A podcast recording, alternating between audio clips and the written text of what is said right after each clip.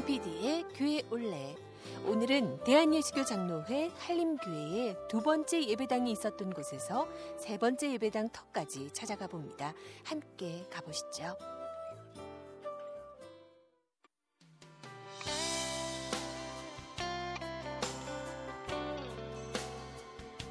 대한예수교 장로회 한림교회는 1915년 이기풍 목사와 전도인들의 순회 전도로 한림읍 수원리 양운용 씨 집에서 예배를 시작했고 1916년 김흥수 씨가 헌납한 초가 예배 처소에서 수원 교회라는 이름으로 발족하게 됩니다. 오늘은 한림교회 이창훈 장로와 함께 한림교회 첫 예배 처소가 있었던 수원리를 벗어나 두 번째 예배당이 있었던 곳으로 출발했습니다. 두 번째 예배당 여기서 좀 먼가요? 여기서 한 1km 정도 가면 되죠. 지금 우리가 한림 쪽으로 가고 있는 거잖아요, 그죠? 예.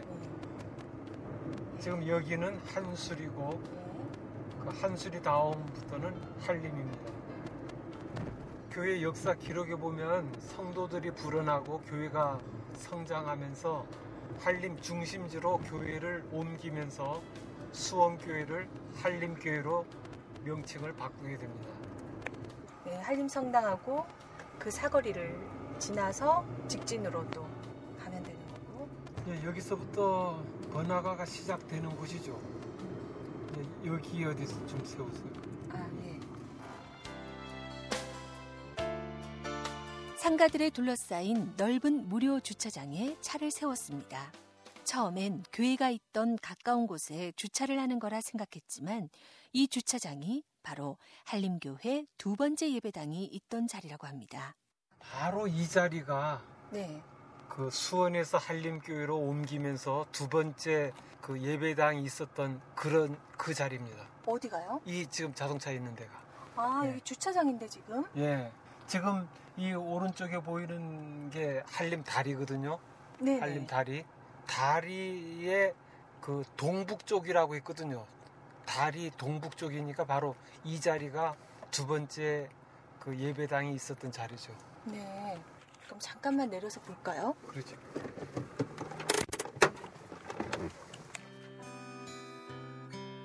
한림다리 동북쪽 무료 주차장.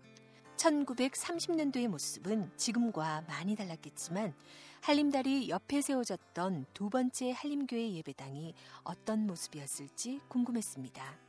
이창원 장로는 지금은 사진으로만 남아있지만 그 사진을 볼 때 한림교회가 이곳에서부터 본격적으로 발전하고 성장했기 때문에 이곳이 참 의미 있는 곳이라 설명합니다. 그 두 번째 예배당이 어떤 모습이라는 건 그 사진으로 보면서 아 이것이 우리 한림교회였구나 수원에서 한림으로 옮기면서 한림교회 이름으로 바뀌어진 예배당이로구나 그렇게 알고 있죠. 그러면 그 당시 교회 모습은 어땠나요? 그 두 번째 예배당도 보면은 꼭 창고처럼 지었더라고요. 그런데 예배당 바깥에서 찍은 사진을 보면 한 200명 정도 모여서 찍은 사진들을 볼 때 상당히 교회가 수원에서 옮기면서 많이 성장한 걸 볼 수 있죠. 한림교회가 정리한 자료를 보면 1931년 이 두 번째 예배당에서 초대 장로인 문명옥 장로가 장립되고 제1회 당회가 개최됩니다. 그 당시 당회 때 불렀던 찬송이 내 평생 소원 이것뿐이라고 합니다. 귓가에 들리는 것 같습니다.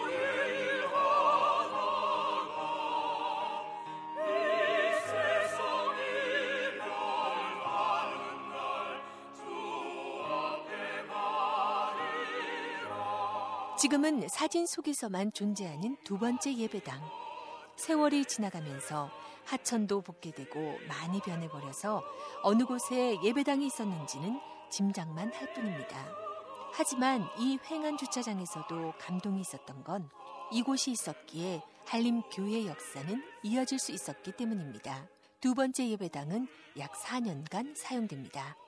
예, 현재로서는 지금 여기가 번화가예요. 번화가 중심의 복개한 주차장이잖아요. 예, 그러니까 두 번째 예배당도 옮겼지만 그 불어나는 그 인원에 비게, 비례해서 좀 작아서 그런지 더 크게 세 번째 예배당을 짓게 됩니다.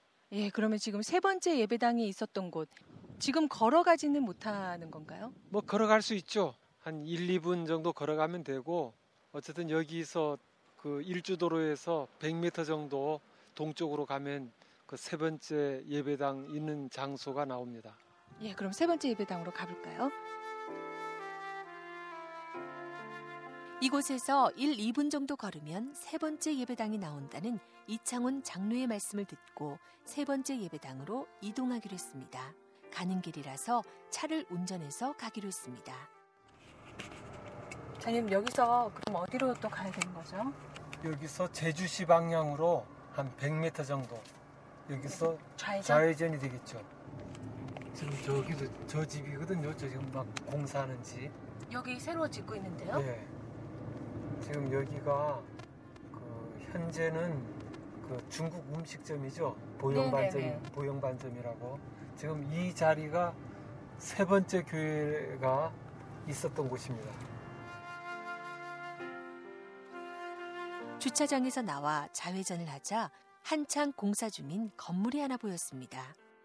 2차선 도로, 상가들이 들어서 있는 곳 가운데 한 곳이 바로 한림교회 세 번째 예배당이었다는 것이 믿기지가 않았습니다. 좀처럼 예전의 모습이 떠오르지 않았기 때문이었습니다. 3층으로 반듯하게 올라가고 있는 상가의 모습에서 옛 모습을 찾기는 어려웠습니다. 장로님, 그럼 그 당시에는 이 주변에 어떤 집들이라는 게 별로 없었나 봐요. 예, 지금 이렇게 도로가 돼 있지만 당시에는 여기 왼쪽으로는 전부 바닷가입니다. 지금 이렇게 복개되고 집이 들어서 있지만 그 당시 1930년부터 40년 당시에는 전부 바다였고 바닷가 쪽에 이 세 번째 예배당이 있었죠. 굉장히 이게 중심 도로잖아요, 한림리에서. 도로 지나서 저쪽 옆으로는 다 바다였다는 건가요? 그렇죠. 지금도 여기서 바다는 직선 거리로 약 100m 정도 가면은 그 바다거든요. 지금은 이렇게 집도 있고 길도 나 있지만 당시에는 전부 여기가 바다였으니까 바다 한 끝에 세 번째 예배당이 있었죠. 지금 2차선 도로가 있는 곳을 지나서 바로 바다였다는 것을 생각하자 한림교회 세 번째 예배당이 연상됐습니다.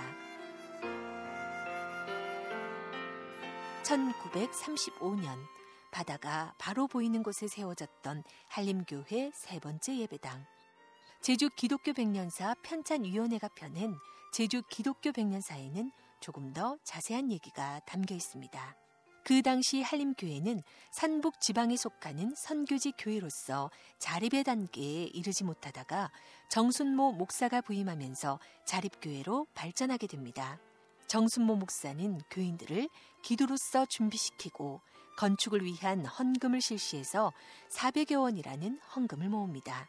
그렇게 헌금을 모은 후 구 공동묘지 270평을 150원에 구입하고 직접 설계한 예배당 39평과 사택 18평의 설계도를 갖고 예배당 건축에 나서게 됩니다.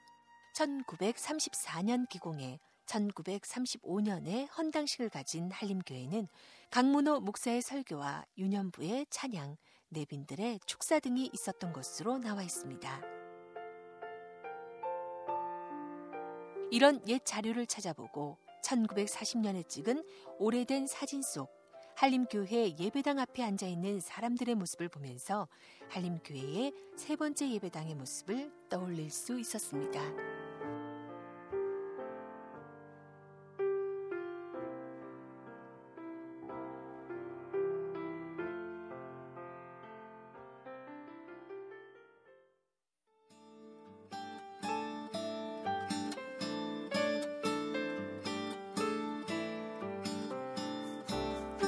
김PD의 교회 올레 다음 주에는 한림교회 세 번째 예배당에 얽힌 사연과 네 번째 예배당 흔적을 따라가 봅니다. 지금까지 김영미였습니다.